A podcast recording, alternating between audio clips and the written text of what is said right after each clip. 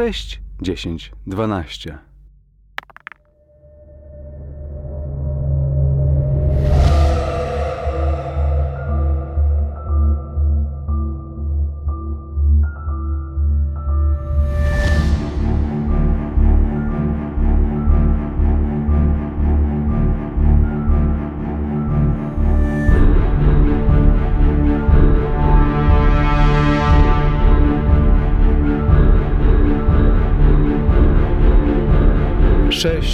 Sześć, dziesięć, dwanaście przedstawia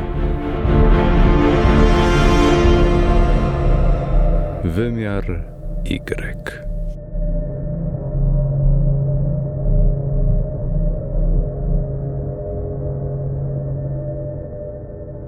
Cześć, witam Was w e, kolejnym wydaniu kolejnej serii 6012. Tym razem będziemy grali w Cthulhu Dark, e, więc e, jestem Jacek, mniej więcej znacie.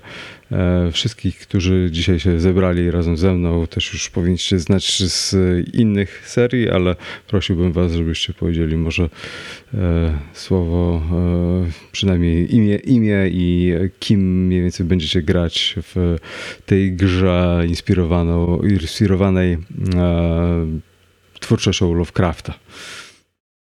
Hej, jestem Jarek, zagram Archibaldem McClintock, hmm, dziennikarzem pracującym dla Chicago Tribune. E, dobra, to ja jestem Mateusz. E, dzisiaj będę grał Vincenzo Ferraro, e, tak, taksówkarzem w Chicago. E, trochę inspirowanym tym, że ostatnio wyszedł remaster Mafii 1, więc to jest taki trochę kierowca na usługach gangu, który jeszcze do niego nie należy, ale może wkrótce. E, Hej, jestem Kamil. Mm, Z Jackiem graliśmy już wspólnie w Bedlam i bawiliśmy się na tyle fajnie, że zgadaliśmy się na kolejną sesję, tym razem Cthulhu Dark. E, Dzisiaj będę grał Edmundem Yorkiem, mm, początkującym pisarzem powieści fantastycznych, szukającym inspiracji i natchnienia. No, to, to dosyć ciekawy melanż robi. E, Będziemy grali w scenariusz z em, jednego ze zbiorów do Trail of Cthulhu.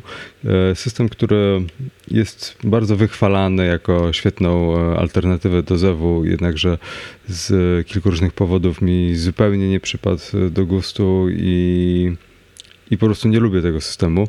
Jednakże e, scenariusze do tej gry są co najmniej dobre, jeśli nie świetne i fenomenalne momentami.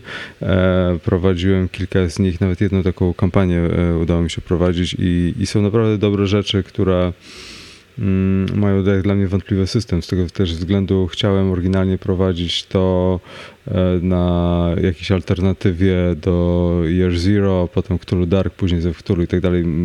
I jakby przelatywały mi różne opcje i w końcu zdecydowałem na zagranie Cthulhu Dark ze względu na to, że jest to system, który nie wymaga za dużego tłumaczenia, a dosyć łatwo się go adaptuje do czegokolwiek, a jest w pewien sposób unikatowy. Jest to system napisany przez Grahama Walmsleya, który był przerabiany na różne warianty ktulowych opowieści, w tym e, Delta Green, e, właściwie Delta Green i różne wersje właśnie Cthulhu Darkest Cthulhu, chyba Grey i tak dalej, i tak dalej. Więc jakby e, system jest e, stosunkowo prosty, e, ponieważ nie tworzymy, praktycznie nie ma, nie ma żadnych liczb w, tym systemie.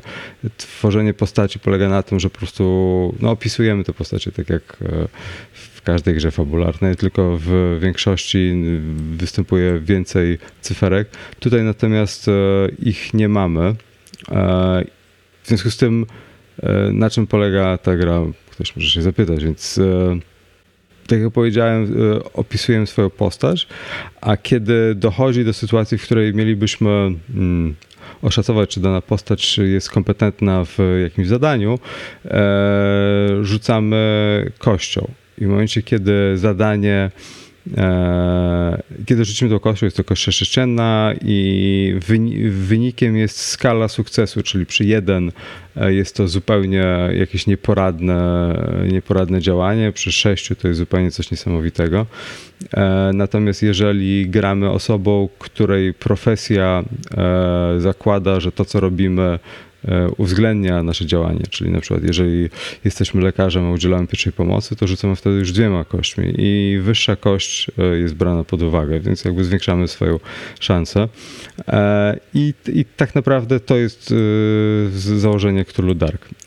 Mamy też, ze względu na to, że jest to system Lovecraftowski, to mamy oczywiście niepoczytalność i ta niepoczytalność zaczyna się na jedynce. Normalnie jakbyśmy grali przy stole, to każdy by miał taką swoją kość przed sobą i ta kość by pokazywała 1 i to jest nasz, nasza niepoczytalność. W momencie, kiedy niepoczytalność wzrośnie do 6, to zupełnie nam odbija i się żegnamy.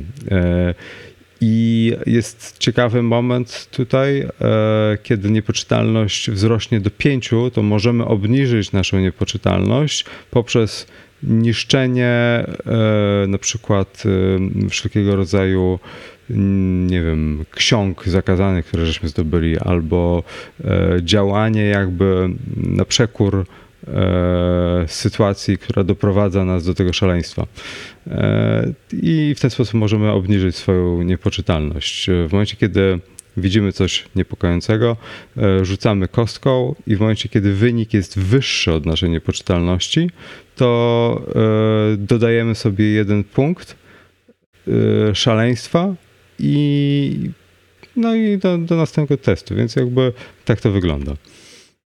Mm, w momencie też, kiedy e, ryzykujemy, znaczy robimy jakiś test, który może ryzykować utratą poczytalności, to rzucamy też naszą kostką e, niepoczytalności.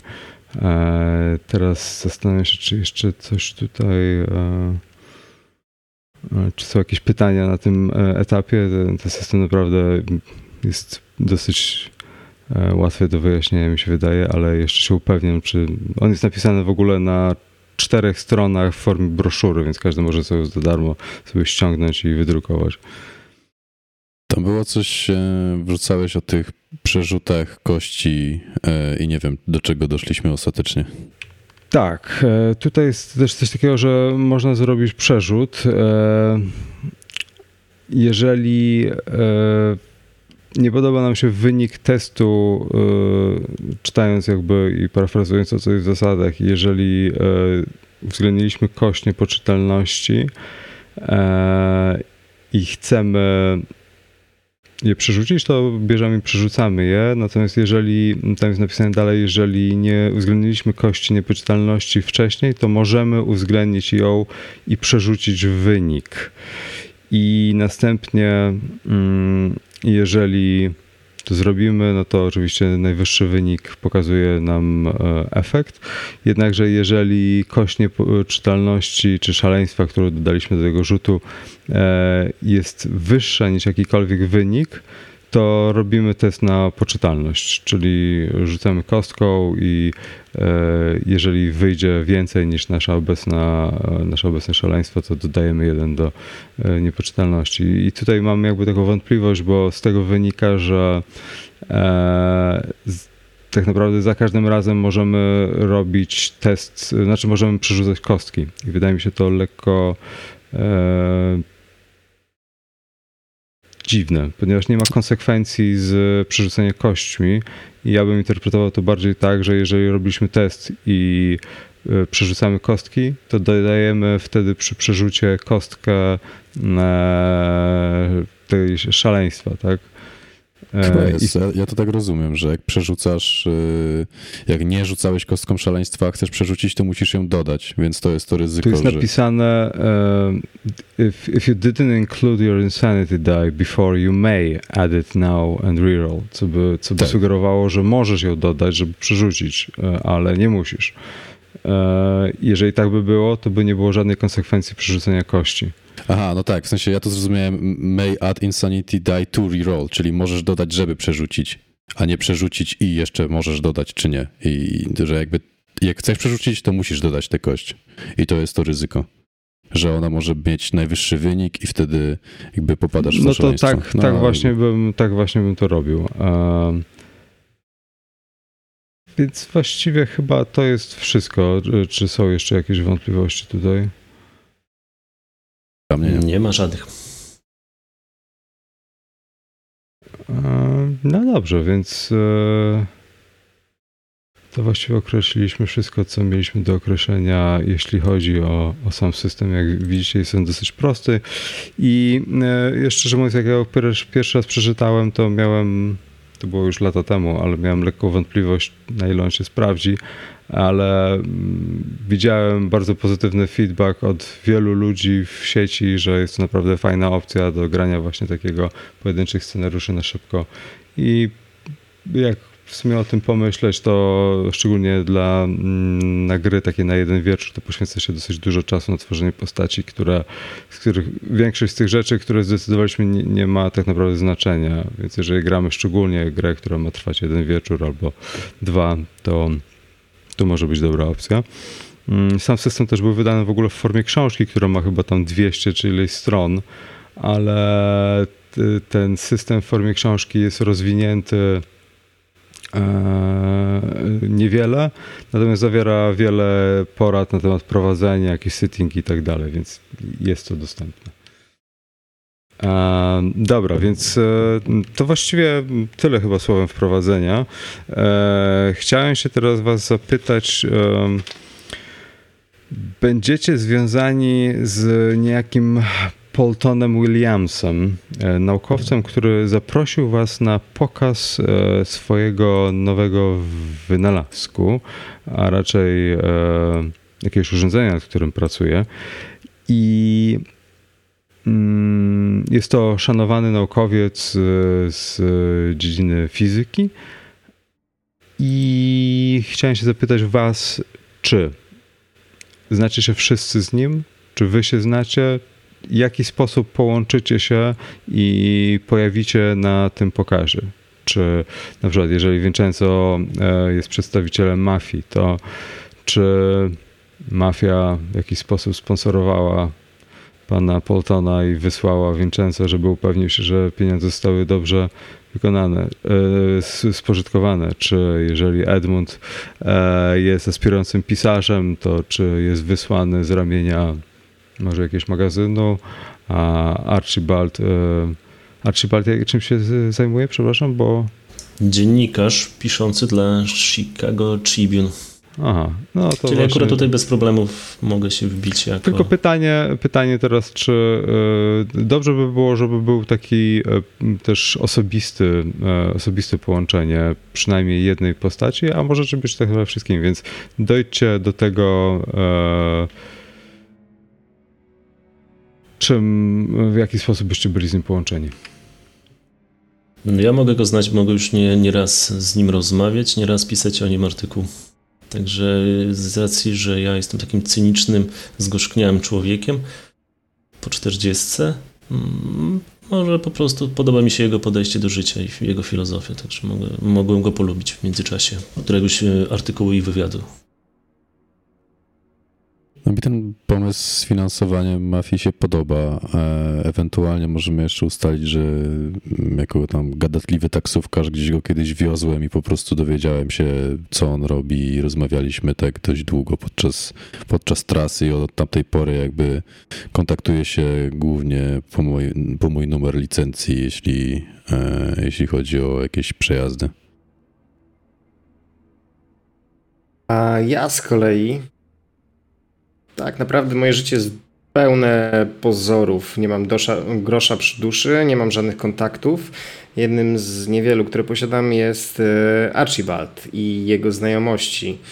E, Kiedy dowiedziałem się, że udaje się na ten pokaz, na którym może być tylu znamienitych gości, mm, od razu moja wyobraźnia zaczęła działać. Dużo ludzi na odpowiednich stanowiskach z odpowiednimi kontaktami które mogą mi się przydać w karierze. Mm, Więc jakoś wpłynąłem na Archibalda i Archibald z kolei zabrał mnie z sobą na ten pokaz.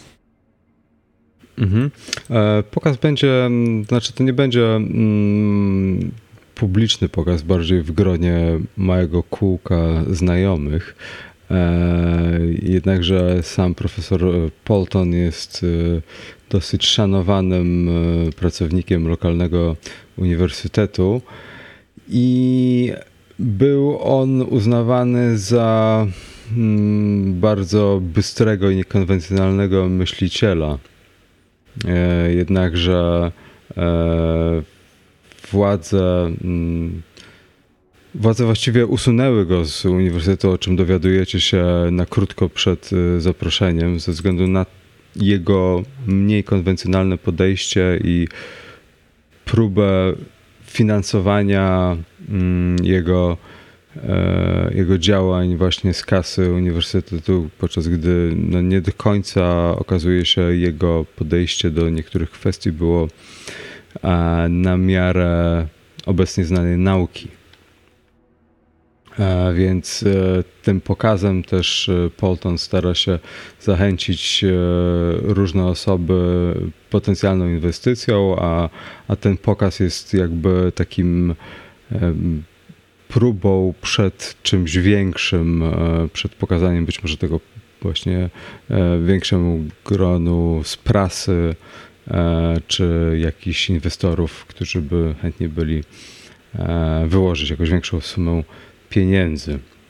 E, jednakże wiecie, że e, jego działania były mm, ukrywane przed publiką i bardzo wiele osób jest e, tak szczerze zainteresowanych, szczególnie z tego kółka mm, naukowców, co tak naprawdę się dzieje w piwnicy pana Poltona.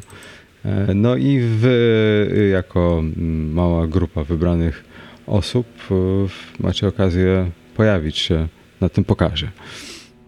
Mm.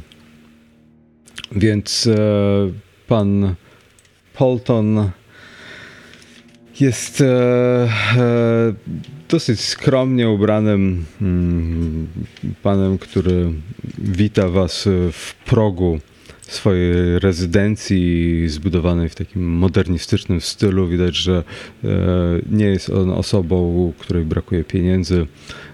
Białe E, ściany budynku, który robi na was wrażenie o bardzo geometrycznych kształtach, e, niewielkich oknach od frontu z e, wyłożonym tłuczniem podjazdem. Z, widzicie, że kilka wozów już stoi ewidentnie w środku, w pokoju gościnnym już ktoś jest, więc pytanie teraz, czy przyjeżdżacie wszyscy razem, czy osobno?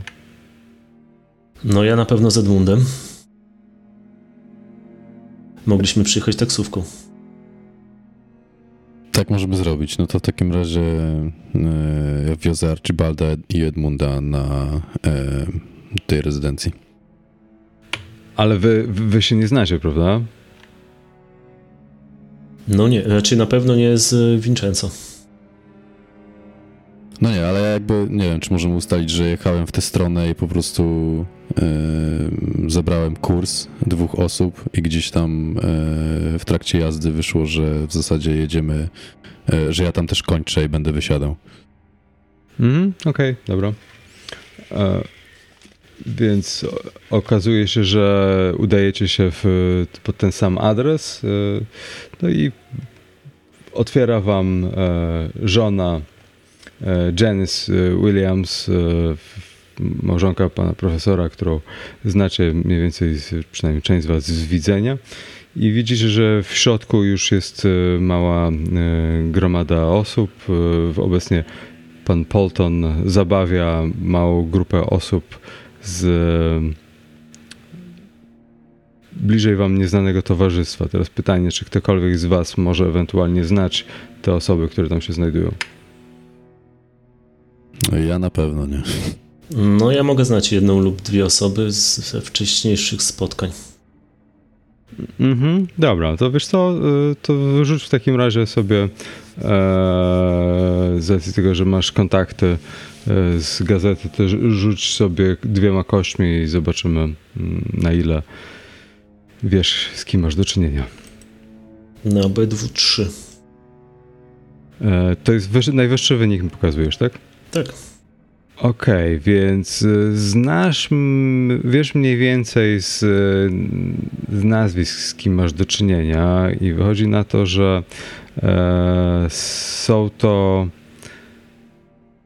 trzy osoby z świata nauki. E, jest tutaj doktor Binder, neurolog, e, pan Sykes, e, fizyk, e, pan Steber, który zajmuje się też właśnie fizyką i ogólnie badaniami nad atomem oraz pani Eulalie Finch, która no, jest taką figurą w socjecie Nowego Jorku, e, która mm, z chęcią daje właśnie finanse na różnego typu przedsięwzięcia, mm, z tego, że pochodzi z bogatego rodu e, i widzicie, że Polton w tej chwili e, w swojej tweedowej marynarce zabawia gości i widząc e, kolejną grupę ludzi z uśmiechem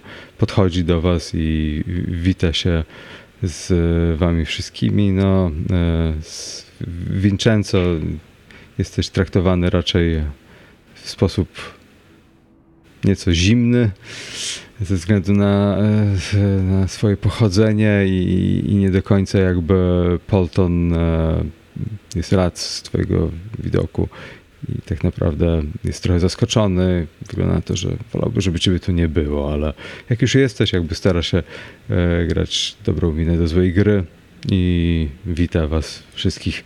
O, Archibaldzie, dawno żeśmy się nie widzieli. Jak tam twoja praca nad nową serią artykułów? Słyszałem, że całkiem dobre efekty przynosi.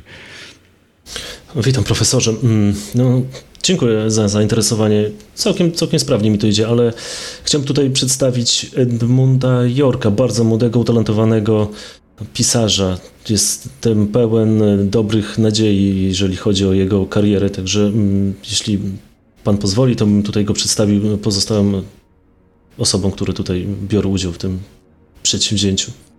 I zanim Archibald to skończy, moja ręka wystrzeliwuje w kierunku Poltona, chwyta jego dłoń, zaczyna ją energicznie postrząsać. E, witam pana, witam, Edmund York, witam, witam. To prawdziwa przyjemność poznać. O, witam. W moich progach zawsze młode umysły są mile widziane, szczególnie te operujące. Jestem pełen podziwu dla pana pracy. E, tak, w momencie, kiedy mu przerywasz, ewidentnie e, jest trochę zbity z tropu. E, jest to osoba na pewno poczciwa, bystra i nie do końca.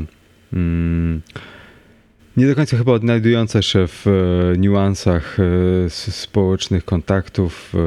Ewidentnie jakby czuje się dosyć niepewnie przy was w ogóle zapomina was przedstawić sobie nawzajem, e, tak jakby myślami był zupełnie gdzie indziej. Ewidentnie jest zestresowany całą sytuacją. E, z Vincenzo e, też oczywiście się wita, żeby zachować, no, tak jak powiedziałem, dobrą, dobrą minę. Tutaj też przedstawiam, no to mój stary znajomy Vincenzo. Tak, miło Cię widzieć, Vincenzo. Dobrze, że przyszedłeś. Mam nadzieję, że rodzina jest cała i zdrowa. Dziękuję, profesorze. Cała jest zdrowa. Mam nadzieję, że e, finanse będą tutaj dobrze zagospodarowane. Tak, pozdrów wujka. Nie omieszkam. Ale nie rozmawiajmy o finansach. Biorę profesora tak przyjacielsko pod, pod rękę. Profesorze, no, to może coś bliżej na temat e, tego, co już mamy dzisiaj zobaczyć. O, to, to, to już za chwilę, to już za chwilę. E, może, może, może drinka? Ale rzeczywiście z chęcią. E, kochanie, kochanie, podaj proszę drinka panu Archibaldowi. Za chwilę będziemy schodzić do piwnicy i, i chciałem wszystkim pokazać to, nad czym pracuję. Ależ profesorze, tylko panu Archibaldowi? Tak. I Vincenzo. Tak, oczywiście. Dziękuję bardzo.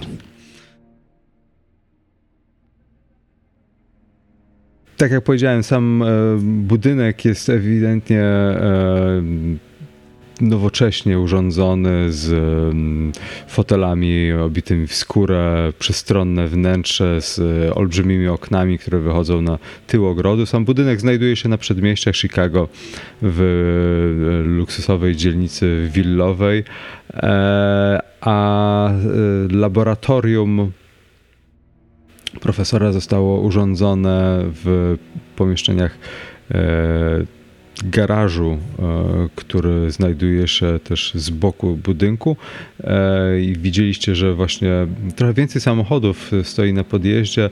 Być może wynika to z tego, że profesor po prostu zaadaptował garaż na swoją pracownię, więc nie, sam, sam, e, sam budynek nie jest jego miejscem pracy i łączycie to trochę z faktem, że być może musiał się pożegnać z dotychczasowym swoim miejscem pracy na uniwersytecie i, i, i zająć po prostu e, piwnicę. Do samej piwnicy prowadzą e, spiralne schody, które mm, prowadzą na każdy poziom e, budynku. I e, tak jak powiedziałem, e, są jeszcze te cztery osoby. E, pan, pan Binder, który zajmuje się e, ne neurologią, jest to przesadzisty pan z wąsem, e, Sykes, który wydaje się sprawiać wrażenie e, nieco zachudzonego staruszka, e, jednak żywo dyskutujący z panem Binderem.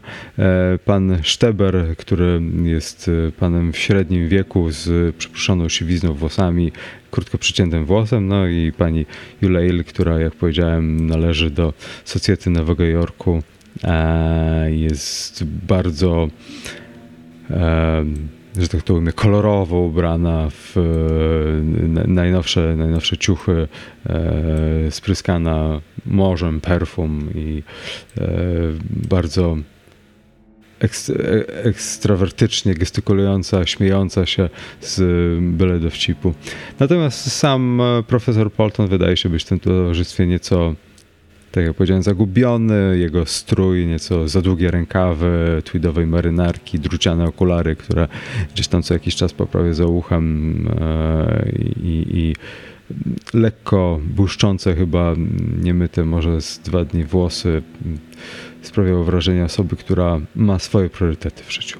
Więc po tym krótkim wprowadzeniu zapraszam was do piwnicy. W samej piwnicy znajdujecie jest to chłodne pomieszczenie, w którym e, widzicie, że e, pod ścianą znajduje się jakieś dziwne urządzenie, przy którym w tej chwili pracuje jakiś jegomość w płaszczu e, takim jakby mechanika, czyli taki długi, zapinany na guziki od frontu płaszcz, który jest cały umazany jakimś olejem. urządzenie, przy którym stoi, wygląda jak mm, pewnego rodzaju jakiś duży projektor z mm, soczewką na froncie, ewidentnie skierowaną na sam środek pomieszczenia, na którym na środku jest narysowany kredą taki duży znak X. E, samo urządzenie wygląda jak jakaś samoróbka, mm, ewidentnie robiona przez kogoś, kto się zna na rzeczy, ale z bardzo wielu różnych części, a właśnie osoba w tej chwili pracująca przy nim coś tam jeszcze dokręca. E, więc pan Polton schodząc e, przedstawia wam e, jego mościa, który jeszcze coś tam robi przy maszynie, jako Davida Ferna, jego współpracownika nad tym projektem. Pan Fern jest gościem w, w średnim wieku, który na pierwszy rzut oka wydawało mi się, że wam się, że jest on po prostu jakimś takim technikiem, ale ze słów i ze sposobu wypowiedzi profesora wynika na to, że jest on bardziej jego współpracownikiem, który tworzył to coś. Nie macie żadnego pojęcia, co to ma być, y, jednakże widzicie, że profesor ma przygotowane ewidentnie jakąś przemowę, ponieważ wyciąga takie karteczki, na których ma coś tam e, rozpisane i e, przygotowuje się do przemowy, e, biorąc drinka, jeszcze przepukując sobie gardło i stojąc po środku zaczyna, zaczyna swoją przemowę. Zanim on zacznie, to chciałbym się go zapytać, profesorze, mm, mam pytanie takie. Tak, tak. Czy mógłbym udokumentować całość pokazu na zdjęciach?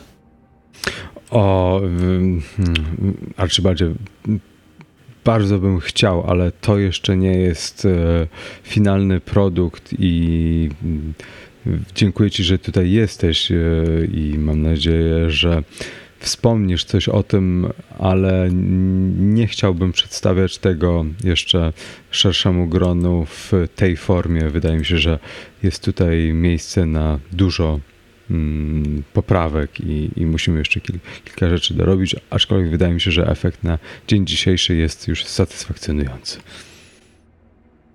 Czy ktoś jeszcze ma jakieś pytanie? Nie, profesorze, może dowiedzmy się, co ta maszyna w ogóle robi. I ja bym się jakoś tak, Vincenzo się wycofuje tak gdzieś pod ścianę, żeby mieć widok na wszystkich e, zebranych w pokoju, w tej piwnicy. Profesor oczyszczę gardło i zaczyna swoją przemowę. Przyjaciele, koledzy dobroczyńcy, dziękuję z całego serca za wsparcie, jakiego udzieliliście mi obecnością tutejszego wieczoru. Ufam, że to, co mam zamiar zademonstrować, wynagrodzi Waszą decyzję, by przenieść się z komfortu Waszych ciepłych domów do mojego odległego laboratorium. Od zarania dziejów ludzkości zastanawialiśmy się, co leży po drugiej stronie, jeszcze zanim pojawiło się słowo pisane, które miało zapisywać myśl. Człowiek wierzył w istnienie dodatkowych światów poza naszym własnym Naszych nazw dla nich było wiele. Wyobraźnia człowieka odwzorowała niezliczone nieba i piekła, czyśćce i krainy snów. Dzisiejszej nocy będziecie się przyglądać innemu światu. Z wyjątkiem tego, że nie będzie to zwykła fantazja. Mam zamiar pokazać Wam wymiar Y. Bazując na doskonałej pracy lekarzy Sykesa, Bindersa i Stebera, Zmierzyłem moc promieniowania ludzkiego mózgu, który nazwałem promieniowaniem Y. Co więcej, odkryłem, że promieniowanie Y, które emitujemy, utrzymuje się wokół nas, tworząc pole energetyczne, pole Y, jeśli wolicie. Jak fale, które powstają, gdy kamyk jest wrzucany do stawu, nasze myśli, nasze sny, nasze nadzieje i wspomnienia żyją dalej w obrębie dotychczas niewidzialnej substancji pola Y. Razem te rzeczy obejmują po trzy wymiary przestrzenne i czas, czwarty wymiar, oraz piąty wymiar, wymiar Y. Nazywam wymiar Y półrzeczywistością, bo choć konkretnie istnieje i za pomocą tego urządzenia można go mierzyć i obserwować, to jest on jedynie odbiciem tego, co dzieje się w naszym świecie i w naszych umysłach. Są one falami, My jesteśmy kamieniem i wodą. To urządzenie, igreskop, jak to można nazwać, e, posiada nieobliczalną możliwość. Dzięki niemu alieniści mogą oglądać marzenia swoich pacjentów. Policja może zobaczyć wspomnienie ofiar przestępstw. Naukowiec może iść do łóżka w nocy, wymyślając rozwiązanie problemu fizyki i obudzić się następnego dnia rano i zobaczyć jego myśli kolescencji przez igreskop. Historycy mogą zlokalizować wspomnienia dawno zmarłych, zaglądając w odbicie świata widzianego przez Napoleona, Joannę Dark czy samych uczniów Chrystusa. Oczywiście Wszystkie te praktyczne zastosowania będą wymagały znaczącego dopracowania mechanizmów igreskopu, co jest zadaniem wymagającym wielu lat wysiłku przy jednoczesnym finansowaniu. Do tego czasu nie możemy przewidzieć, co zobaczymy, gdy przyjrzymy się tej półrzeczywistości dziś wieczorem. Tyle tylko, że my widzimy wymiar Y. I w tym momencie jakby na, na znak i na oczekiwanie odpowiednich słów. E, David stojący z boku ciągnie za jakąś wajchę i całość maszyny zaczyna działać. Widzicie różne taśmy, które napędzają kołowroty i e, różnego rodzaju mm, machinerię, która poszła w ruch. E, widzisz, że lekko siadło napięcie w całym budynku, ponieważ światło przyciemniało i nic się nie dzieje przez chwilę. W samym środku pomieszczenia, w miejscu, gdzie był narysowany X, pojawia się jakiś zarys, jakiś niewyraźny kształt, tak jakby hologram.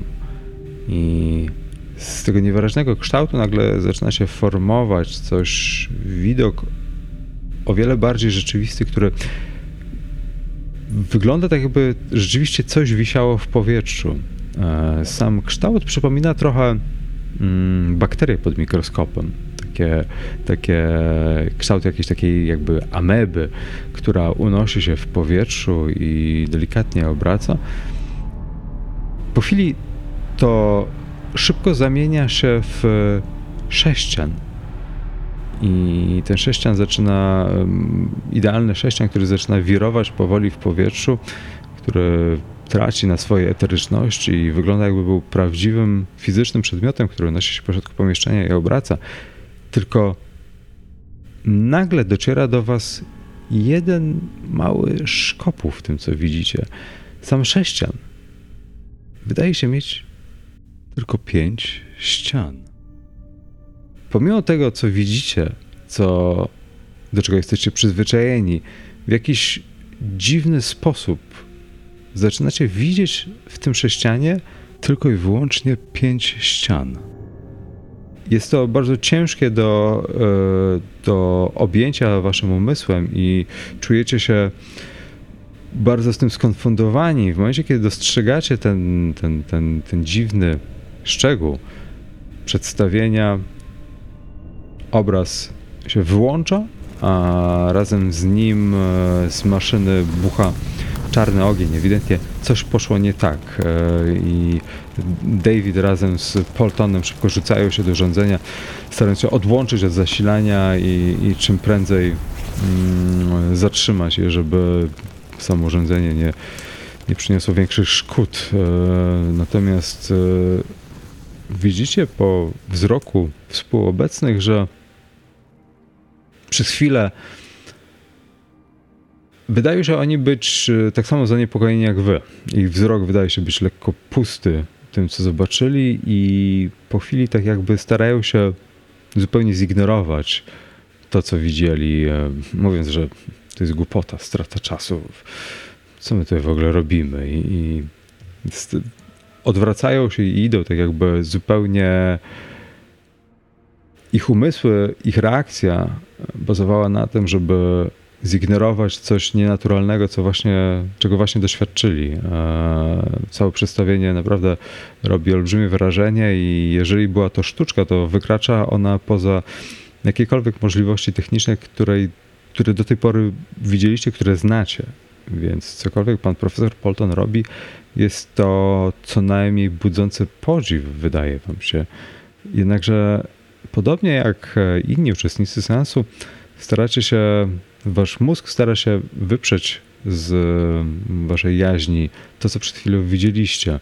E, Polton e, biegnie do wychodzących właśnie ludzi i stara się ich uspokoić, że to była tylko mała pomyłka, to, to jeszcze jest e, wersja próbna, to kolejny pokaz odbędzie się niebawem, proszę nie martwcie się i tak dalej, i tak dalej. Jednakże oni wydają się go być, zbywać po prostu byle jakimś słowem po to tylko, żeby wyjść i, i tak naprawdę w ich oczach widzicie próbę tak naprawdę ignorowania tego, co się stało, ale też e, chęć jak najszybszego opuszczenia tego miejsca. Podchodzę do tego Xa, tego miejsca, gdzie się pojawił ten obraz. Klękam i dokładnie chcę zobaczyć, czy to by na pewno nie była sztuczka. Wygląda na to, że tak jak powiedziałem, że jeżeli miała być to sztuczka, to naprawdę była to bardzo, bardzo dobra sztuczka. A w miejscu pojawienia się tego czegoś mm, nie widzicie mm, nic istotnego. Nie ma żadnej fizycznej pozostałości po tym. Samo pomieszczenie jest, e, tak jak powiedziałem wcześniej, byłym garażem, którego, na który się składa po prostu zestaw trzech betonowych ścian e, z dwoma olbrzymimi drzwiami. W samym garażu mieściło się co najmniej kilka samochodów. Samo pomieszczenie nie jest wysokie, ale dosyć dobrze oświetlone i zawiera zestaw e, narzędzi, różnych części zamiennych i tak. Jest też jakieś biurko, przy którym były prowadzone zapiski razem z tablicą, e, z różnymi wykresami i opisami, więc jakby jest to na prędce przygotowane laboratorium profesora i Davida. To jak Archibald tam podchodzi do tego Xa, to ja z kolei podchodzę do profesora, gdy on tam próbuje zatrzymać te osoby wychodzące z garażu i e, chwytam go mocno za, e, za ramię i odciągam na bok i pytam, co to miało być? Co to za, co to za sztuczka? Jak to ma pomóc Donowi? Naprawdę, Vincenzo, nie musimy teraz o tym mówić. Proszę, jakby możemy rozmawiać to kiedy indziej. Mamy jeszcze gości. No dobra, ale będę chciał bardzo szybko zobaczyć efekty. Jak nic nie zaraportuję Donowi, to ja też będę miał przekichane. Hmm, Vincenzo, naprawdę, wiesz dobrze, że staram się, ale to, co teraz robisz, mi nie pomaga. No, puszczam go i niech, niech idzie, wraca do tych gości ale jakby nie spuszczam go z oku, z oczu. Mhm. Coś jeszcze chcecie zrobić tutaj? E, w tym samym czasie ja już jestem przy maszynie i przy Davidzie, który w tym momencie coś przy niej sprawdza, co się stało, co poszło nie tak. Chcę się przyjrzeć bliżej tym wszystkim mechanizmom, sprawdzić, jak to może działać, jakim cudem to wywołało takie efekty. Czy dostrzegam coś specyficznego, coś, co wydaje się nienaturalne, coś, co się wydaje nie pasować do tego wszystkiego? Przy tym wszystkim mam w ręku notatnik, długopis, ee, bazgrze coś po nim, symulując niewyraźne pismo, ale tak naprawdę nie interesuje mnie to. Bardziej ciekawi mnie to niesamowite zjawisko, które przed chwilą zobaczyłem, a które wywołało tak piorunujący efekt. Mhm. E, no to okej, okay, to rzuć kostką w takim razie, powiedz jaki, z takiego, że no, chyba nie znasz się na mechanice bardziej Vincenzo, by tutaj coś mógł powiedzieć, ale no... E, dwa. Hmm. E, no, wygląda na to, że sporo części jest przepalonych. E, sposób, w jaki całość jest zrobiona, ewidentnie wskazuje na to, że maszyna była skręcana tutaj na miejscu przy pomocy jakichkolwiek części z lokalnego sklepu e, technicznego, który akurat był w okolicy. Ja podchodzę do profesora. Mhm. Profesorze, mm, mam takie pytanie. Czego to była projekcja? Co żeśmy użyli? Archibald. miałem nadzieję, że przekonam tych niedowiarków, że to, na co wykładali pieniądze, naprawdę zadziała. Jak powiedziałem, była to pierwsza próba Y-skopu. Ja i Fern produkowaliśmy już trochę mniejsze manifestacje wymiaru Y przy pomocy naszego nieco mniejszego prototypu, ale mm, no, to była pierwsza próba zrobiona przy użyciu tego o wiele większego wariantu, który jak widać no, nie do końca się udało. Patrzę się na różne przepalone przewody i ach, naprawa tego potrwa trochę dłużej niż mi się wydawało.